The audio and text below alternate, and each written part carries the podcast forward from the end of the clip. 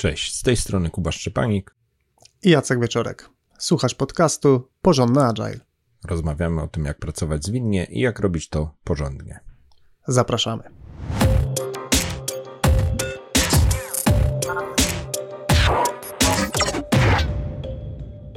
Dzisiejszy odcinek poświęcimy tematowi Magic Estimation, czy też może po polsku magicznym szacowaniu, czy magicznej estymacji. Dosłownie kilka dni temu z zespołem w pewnej firmie, którą wspieram, zrealizowaliśmy takie e, ćwiczenie, czy taką technikę. E, no i okazało się, że po pierwsze fajnie jest e, zrobić coś tak fajnego, o czym opowiemy w tym odcinku, ale też, że, że techniki szacowania i techniki pracy z backlogiem, wyceny i też prognozowania e, wdrożenia no, są jedną z rzeczy bardzo kluczowych e, i bardzo potrzebnych w wielu zespołach i w wielu organizacjach. Przewidujemy, że ten odcinek jest dedykowany przede wszystkim osobom, które pracują E, w rolach liderskich w zespole zwinnym, czy to Scrum Master, Product Owner, jeśli korzystamy ze Scruma, czy może też e, kierownik projektu, lider projektu, lider zespołu, jeśli e, ze Scruma nie korzystamy lub jesteśmy trochę dalej od konkretnie tej techniki.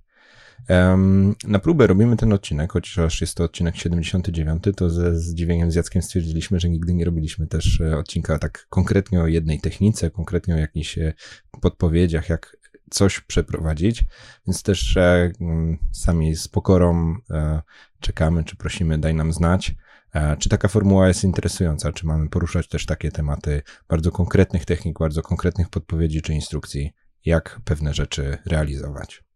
O czym dzisiaj powiemy? Powiemy, czym jest technika Magic Estimation. Już na wstępie opowiemy pokrótce taką instrukcję, jak przeprowadzić tą technikę.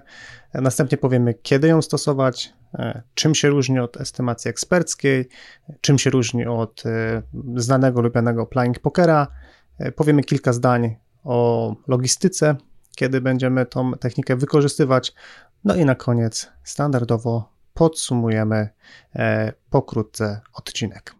To szybko przechodząc do sedna, na początek definicja, czym jest Magic Estimation. Jest to technika estymowania elementów e, zakresu pracy, które jest do wykonania. Jest to estymowanie bardzo wstępne, najczęściej realizowane e, przez e, cały zespół na bardzo wstępnym etapie prac. Może to być estymowanie zakresu pracy do najbliższego wdrożenia, do wersji MVP, a czasami jakiegoś feature'a, czy może też całego projektu. I inaczej niż zazwyczaj w naszych odcinkach przedstawimy też od razu klarownie instrukcję ćwiczenia, tak jakbyśmy ją też przedstawili w e, konkretnym zespole, tak e, jak przedstawiałem tą instrukcję też w zespole te kilka dni temu, zanim to nagranie zostanie przygotowane. Sądzimy, że taka struktura przekazania tych instrukcji pomoże Ci w łatwiejszym odbiorze odcinka i jego dalszych treści, gdy trochę podywagujemy o różnych tutaj niuansach i, i szczególikach tej techniki. Więc na początek instrukcja i konkretnie zasady postępowania. Są cztery główne zasady, które warto przedstawić na początku. Po pierwsze, wszystkie estymaty uzyskane e, w procesie estymowania są błędne. E, porównujemy elementy między sobą, czyli mówimy tylko o tym, co jest równe, ewentualnie co jest mniejsze lub większe. E, warto pamiętać, że sesja Magic Estimation nie zastępuje znanych ze Scrama refinementów, które są wykonywane przed sprintami.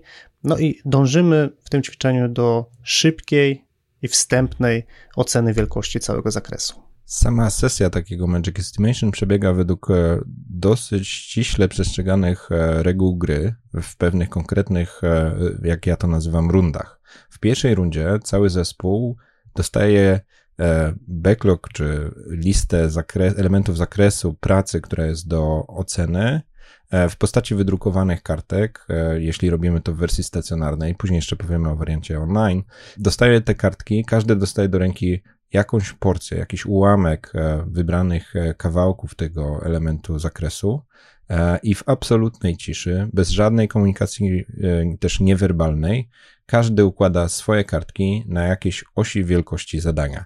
Gdzieś na stole, na podłodze, może na ścianie, albo na jakiejś innej dużej powierzchni, mamy pokazaną konkretną oś. Z jednej strony są rzeczy najmniejsze, małe, z drugiej strony są rzeczy największe, no i każdy ma indywidualnie w ciszy, w krótkim okresie, na przykład 10 minut położyć swoje kartki tam, gdzie uważa, że one powinny się znajdować. Czyli każdy indywidualnie ocenia w ciszy, że coś jest małe, coś innego jest średnie, coś jest bardzo duże, więc ląduje na skraju prawej strony tejże osi.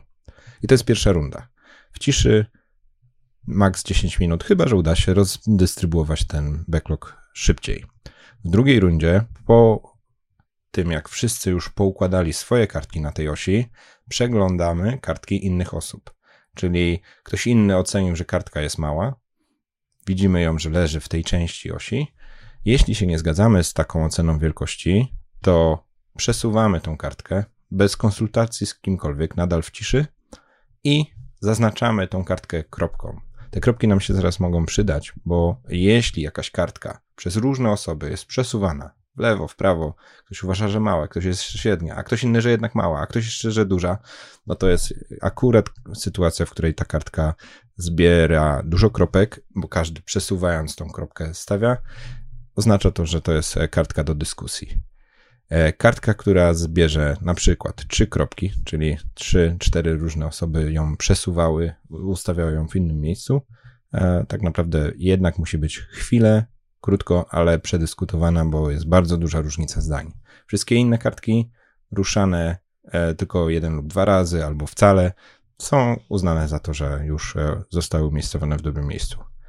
Druga runda również maksymalnie 10 minut, więc to jest bardzo intensywne ćwiczenie. Może się okazać, że nie każdy obejrzy każdą kartkę. To nie na tym polega. W trzeciej rundzie przechodzimy przez ułożone grupy, jakieś kartki, które są zebrane jako bardzo małe. Może możemy do tego zastosować już stosowane w naszym zespole storypointy, jeśli je faktycznie mamy przechodzimy przez ułożone grupy i odpowiadamy sobie tak jakby klastrami na pytanie, czy faktycznie to są same najmniejsze, czy to są same średnie, czy to są same trzynastki, jeśli stosujemy storypointy.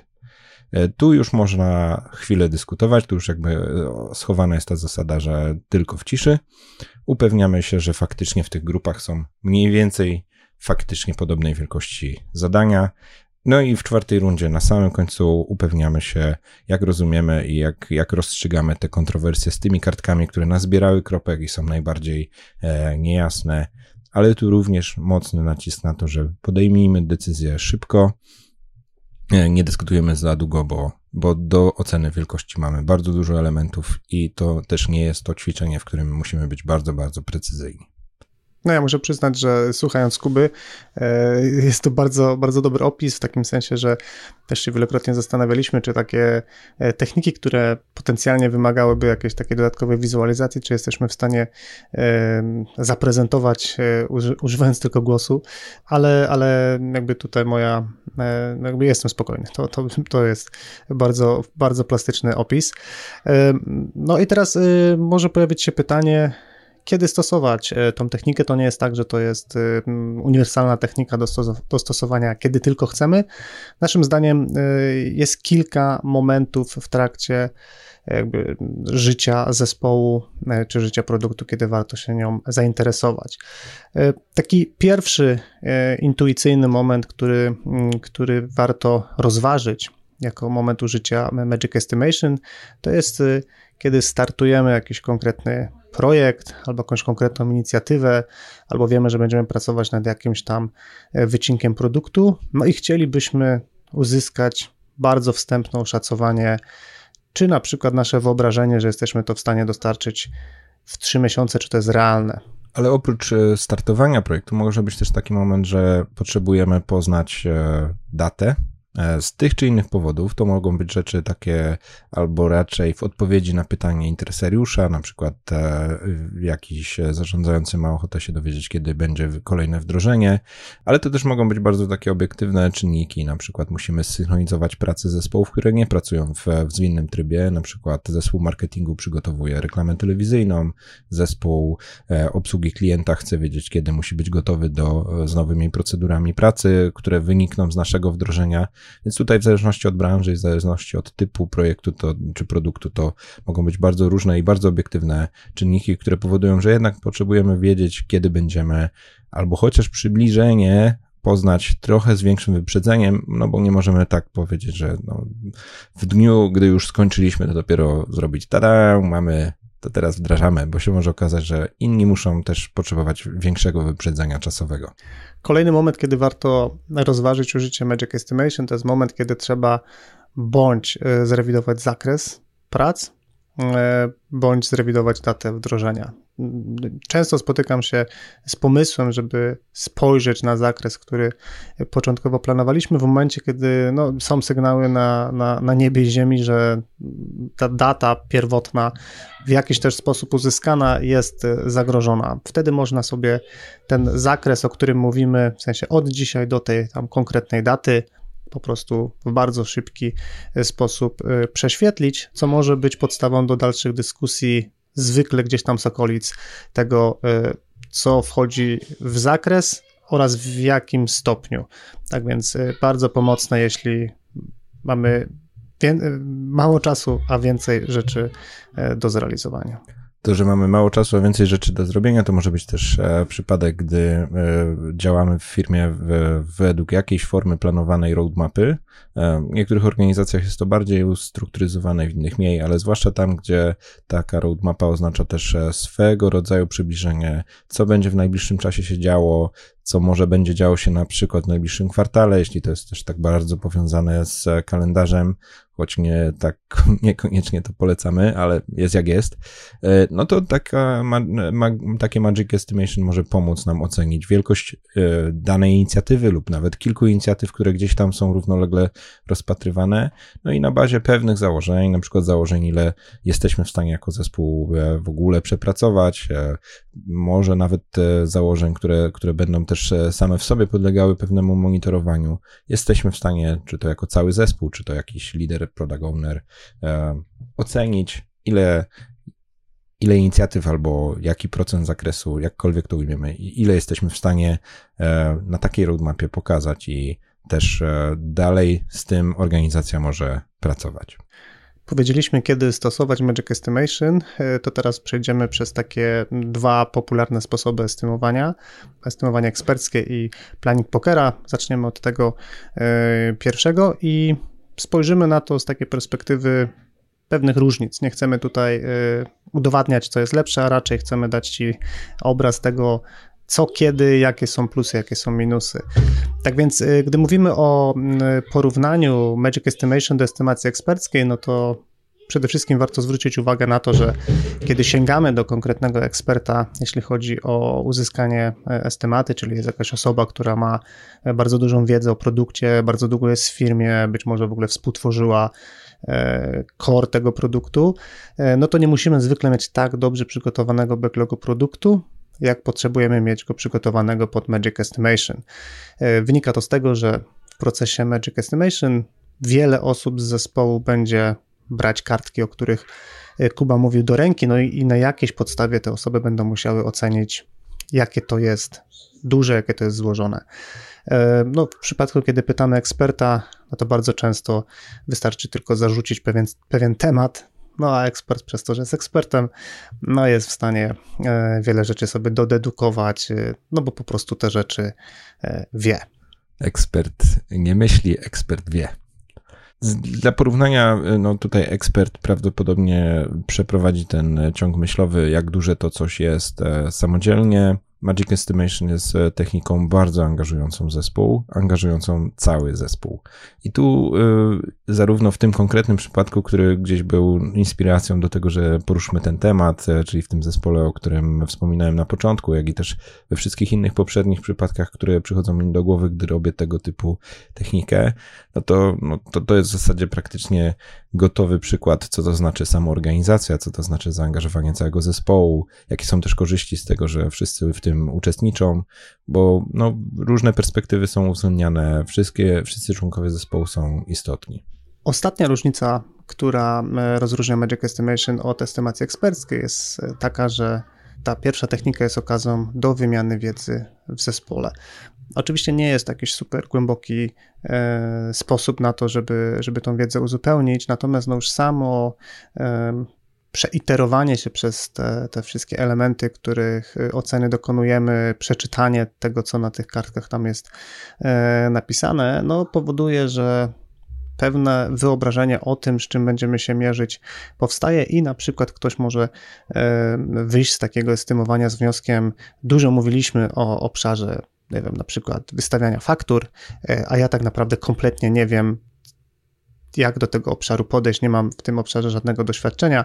No i mając taką wiedzę, jesteśmy w stanie sobie zaplanować, jak tą wiedzę w zespole możemy uzupełnić. Magic Estimation możemy też porównać do planning pokera, czyli bardzo popularnej metody uzyskiwania oszacowań e, w zespołach. Najczęściej w zespołach skramowych dzieje się to na refinemencie backlogu produktu, gdzie cały zespół, korzystając czy to z dedykowanych kart, czy w postaci jakiegoś pokazywania sobie na palcach, czy poprzez jakieś aplikacje, e, uzyskuje po dyskusji e, w miarę zgodną ocenę wielkości zadania tego konkretnego, które było omawiane. I tutaj Planning Poker w porównaniu do Magic Estimation jest e, metodą o wiele bardziej niezależną. Magic Estimation to jednak jest tylko pewien ułamek oceniany przez ciebie samodzielnie, a potem kolejne osoby już widzą twoją ocenę i względem niej się odnoszą, co może być sposobem na wpływanie na, na, na, na ocenę wielkości. No i trzeba albo mieć bardzo silne zdanie samodzielne, albo mieć też dużą dozę asertywności, żeby stwierdzić, że nie, nie, to nie jest małe, to jest duże.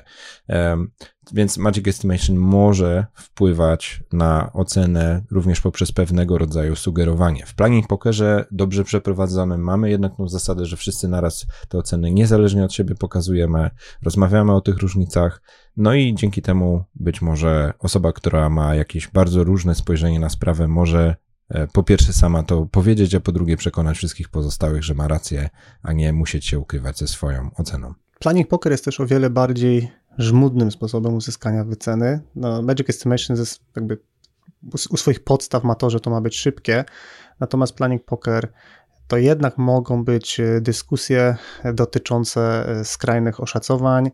E, te dyskusje, no w zależności jak zostaną zmoderowane, mogą trwać. Mogą też prowadzić do kolejnej rundy i do kolejnej rundy. Tak więc no, nie jest niczym normalnym, że to może potrwać kilka minut, w skrajnych przypadkach dłużej, chociaż no, też co do zasady uważam, że też to powinno być jakoś sensownie ograniczone czasowo, natomiast no, o wiele bardziej męczące jest y, też planning poker. Godzina taka planning pokera moim zdaniem o wiele bardziej wysysa energię z zespołu niż ta taka, y, jeśli mówimy o stacjonarnej wersji, wręcz, wręcz chodzona wersja um, Magic Estimation. I taka wyraźna ostatnia różnica, którą wymienimy między Magic Estimation a Planning Pokerem, to to, że Magic Estimation jest jednak o wiele bardziej e, przybliżone do takiej istoty czy esencji szacowania relatywnego, zwłaszcza jeśli sesje Planning Pokera mamy rozłożone na wiele sprintów w długim okresie, to niestety możemy wpaść w taką e, pułapkę dosyć e, popularną, że te wyceny nie będą wcale takie w miarę wyrównane, czyli te piątki, to czas, w zależności od tego, kiedy te robimy wyceny, to te 5 story pointów no to czasem jest trochę więcej, trochę mniej. A tu w Magic Estimation bierzemy cały zakres wdrożenia projektu, cokolwiek tam e, rozpatrujemy.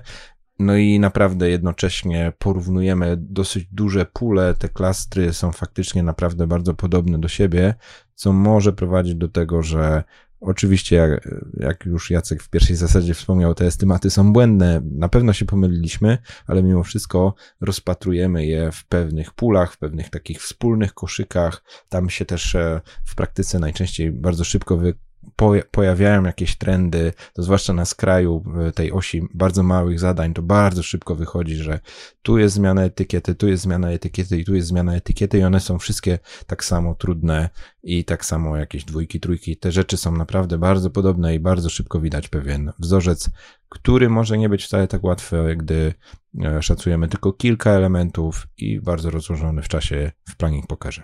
I patrząc na to szacowanie takie eksperckie na Magic Estimation, na Planning Pokera. Możemy też e, pokusić się o taką ocenę wysiłku, e, czyli co, co od nas wymaga największego zaangażowania e, osób, które uczestniczą w takich sesjach.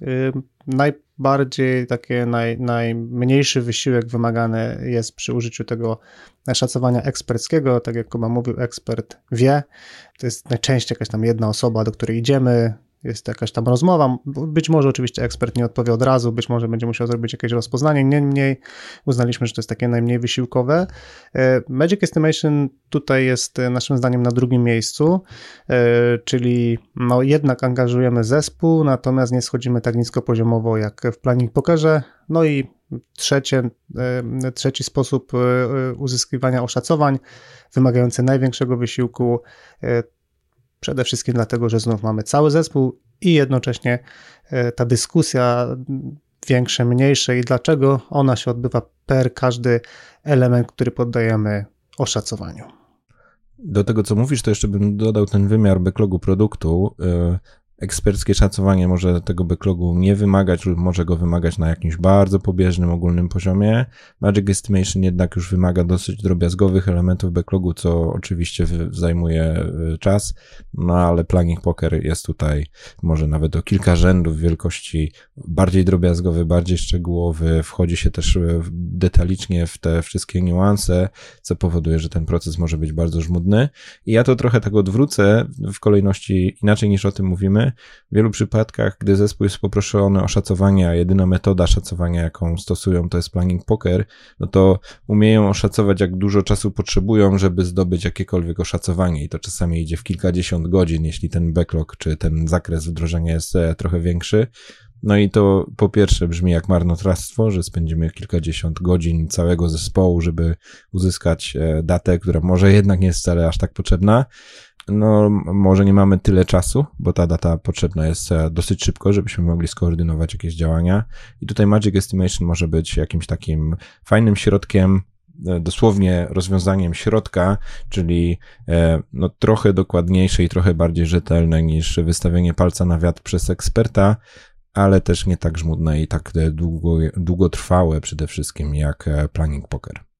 E, obiecaliśmy też w spisie treści przedstawionym przez Jacka, że wspomnimy trochę o logistyce wydarzenia, bo jak też już e, słyszysz e, z instrukcji lub może, może możesz sobie wyobrazić, że to akurat jest no, technika wymagająca pewnego przygotowania, czyli samo spotkanie jest dosyć dynamiczne, przebiega według bardzo konkretnej instrukcji, ale na pewno wymaga sporego przygotowania przez osobę, osobę lub osoby, które prowadzą taki warsztat i przedstawiają go do całego zespołu. Przede wszystkim e, bardzo potrzebne są wydrukowane elementy backlogu, jeśli robimy to w wersji stacjonarnej, czyli wszystkie te elementy, które e, będą podlegały, podlegały temu rozkładaniu, przesuwaniu, kropkowaniu, to wszystko musi być e, gotowe przed ćwiczeniem, gotowe do wręczenia do ręki każdemu uczestnikowi. To naprawdę nie jest czas, żeby teraz każdy przepisywał to, pisał na jakichś kartkach postitach. To naprawdę musi być czytelny, bardzo dobrze przemyślany wydruk. Najlepiej, jeśli stosujemy jakieś narzędzia elektroniczne, to naprawdę zróbmy kilka prób, żeby te kartki były czytelne, żeby tam zawierały te informacje, które w tym backlogu produktu zajęli, jakby zostały zapisane czy zostały wprowadzone. E, druga rzecz, taka bardzo logistyczna, która daje pewne wymagania co do e, tej przestrzeni, w której tu pracujemy. Jacek już to powiedział, że jest to bardzo chodzona technika, no bo tutaj te momenty, gdy wszyscy całym zespołem przeglądamy ten backlog, tą długą oś, e, no to może wymagać bardzo konkretnej sytuacji, na przykład długi, długi stół albo podłoga, na której możemy te rzeczy rozłożyć. No nie może to się odbywać w malutkiej salce, nie może to się odbywać na jakimś kwadratowym okrągłym stole, e, gdzie nie ma wystarczająco dużej powierzchni. I coś z doświadczenia również dokładnie z tych e, kilku dni temu niech to będzie wręcz e, za dużą powierzchnią, to znaczy miejmy tam przestrzeń, żeby te kartki można było sobie spokojnie przesuwać, żeby tam było pewne, e, pe, pewne pe, wolne miejsce, czy tak bym powiedział, trochę oddechu, bo naprawdę w toku takiej ostrej układanki to te zespoły potrzebują e, też możliwość sobie przesuwania i układania według swoich jakichś takich naturalnych odruchów, czy w takiej samoorganizacji. Logistyka y, taka bardziej online'owa, y, zdalna, no, również jest wymagana. Y, tutaj fajnie sprawdzają się narzędzia, które nas jakoś wybitnie nie ograniczają, jeśli chodzi o jakąś taką strukturę, w której musimy funkcjonować. Stąd wszelkiego rodzaju murale, czy Miro, czy narzędzia podobne zdają egzamin z tego względu, że możemy sobie tą płaszczyznę tam dowolnie kształtować.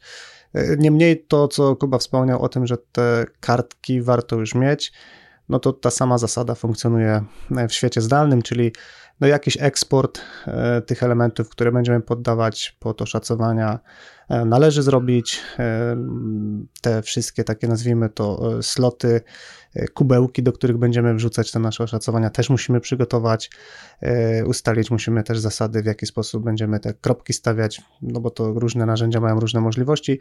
No i pewnie jeszcze trochę więcej detali warto byłoby przygotować. Niemniej, jakby konkluzja jest taka, że taki, taki board, na którym będziemy pracować, no to on powinien już być jasno przygotowany, przemyślany, e, no tak, żeby jak już zespół dołączy, no to żeby tam nie było e, niespodzianek. Te luzy, o których Kuba mówił, no to akurat w tej przestrzeni e, zdalnej jesteśmy w stanie bardzo łatwo, zaznaczając konkretne elementy, przesuwać w prawo, w lewo, przenosić, więc no tutaj akurat to nie powinno być akurat problemem. I taki mój komentarz e, z boku do tego, że akurat tak jak jestem wielkim fanem stacjonarnych ćwiczeń, tak akurat Magic Estimation w wersji zdalnej przeprowadza się ciutkę prościej, bo po prostu trochę mniej ogranicza nas taka fizyczna przestrzeń. Naprawdę jeśli w zespole jest 8 osób, to te 8 osób może naprawdę przesuwać te kartki tak szybko, jak tylko chcą. Pewnie gdzieś ograniczeniem jest moment, gdy ktoś chce w kilka osób przesunąć jedną kartkę, to wtedy mogą, mogą natrafić na problem. No a w takim fizycznym wymiarze, to mimo wszystko tam gdzieś ludzie się ze sobą gdzieś zderzają, tłoczą się, nie da się aż tak intensywnie tego przeprowadzić, jak można to zrobić fajnie i wdzięcznie również e, ewentualne sprawy korygować, przesuwać, czy nawet na końcu po prostu mieć pewien wynik, jeśli jesteśmy w wersji wirtualnej na jakiegoś narzędzia, gdzie, gdzie te zapisy są od razu gotowe, no to, to, to, to jesteśmy naprawdę już e, bardzo blisko rezultatu takiego końcowego. Takie dwa, e, dwa końcowe przemyślenia jeszcze mamy z Kubą, którymi chcemy się podzielić. Pierwsze przemyślenie jest takie, że mm, technika, o której dzisiaj opowiadamy, E, pozwala dosyć łatwo odkryć, co jeszcze mamy do przepracowania, jeśli chodzi o te rzeczy, które znajdują się w potencjalnym zakresie. E, w szczególności te mm, elementy, które zostały zdefiniowane jako takie najbardziej krążące po skali, e, albo wręcz lądujące pod znakiem zapytania, że nie do końca wiadomo o co chodzi, to mogą być rzeczy, które nie tyle są niejasno zdefiniowane, co są na tyle jeszcze nie dookreślone, że może ta kartka znaczyć bardzo wiele. E, więc e, takim mm, pozytywnym e, efektem ubocznym jest to, że dowiadujemy się trochę o jakości tych rzeczy, które mamy do zrealizowania. Czy tam jeszcze potrzeba pracy, żeby dobrze dogadać, co ma być efektem, czy to jest na tyle jasne, że właściwie nie ma już pytań. Drugim efektem ubocznym, który mógł przebrzmiewać przez to, co powiedziałem w instrukcji, to story pointy. E, w niektórych zespołach te storypointy są już ustawione i wtedy e, możemy na osi po prostu te storypointy położyć i prosić, żeby zespół rozkładał dokładnie wszystkie jedynki, wszystkie dwójki, wszystkie trójki, ale w zespołach, w których tych storypointów w ogóle nie ma, albo są one stosowane w jakiś sposób niedoskonały lub trzeba to poprawić, to Magic Estimation może być bardzo fajną techniką, żeby właśnie świadomie zbudować tą skalę lub przy okazji, gdy robimy to ćwiczenie, również tą skalę w jakiś sposób e, ułożyć czy ugruntować. E, czyli jeśli tych story pointów nie mamy lub chcemy na nowo zbudować kalibrację takiej osi, e, no to po prostu przy okazji Magic Estimation sobie bardzo konkretnie odpowiedzmy, co tu jest jedynką i też wybierzmy jakąś reprezentatywną jedynkę, jakiś element backlogu, który wygląda na taki dosyć powtarzalny schemat, pokazuje nam przykład tego, co to znaczy ten dany story point. Podsumowując, Magic Estimation pozwala szybko estymować e, duże zakresy wydań kolejnych wersji produktu. Warto tę technikę stosować całym zespołem zwinnym. Należy pamiętać, że uzyskane oszacowania są wyłącznie pewnym przybliżeniem wielkości pracy, a nie gwarancją terminu jej realizacji. Jednym z moich postanowień noworocznych, e, który w tym roku sobie zrobiłem, to jest to, że wreszcie wydam książkę, o której ciągle tak e, wspominam albo piszę w różnych miejscach. E, książka będzie o tym, jak zmienić firmę na zwinną lub bardziej zwinną, czyli jak zacząć wprowadzać metody zwinne, jeśli w tej firmie jeszcze ich w ogóle nie ma, lub jak na bazie tego, co już jest, tą zwinność pogłębić. Jeśli taka sytuacja Cię dotyczy, czyli jesteś osobą zaangażowaną w e, zwinną zmianę w swojej firmie, albo ją nakręcasz, albo jesteś jej e, uczestnikiem, e, to zapisz się na listę mailingową na stronie zwinneorganizacje.pl.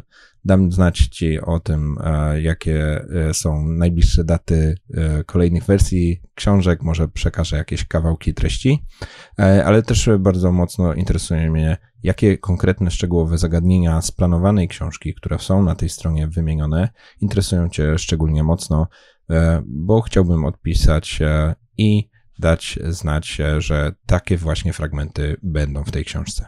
Zdecydowanie polecam, żeby zapisać się na tą listę. Też jestem zapisany i też czekam na kolejne informacje, chociaż jesteśmy w miarę z Kubą na bieżąco w tym temacie.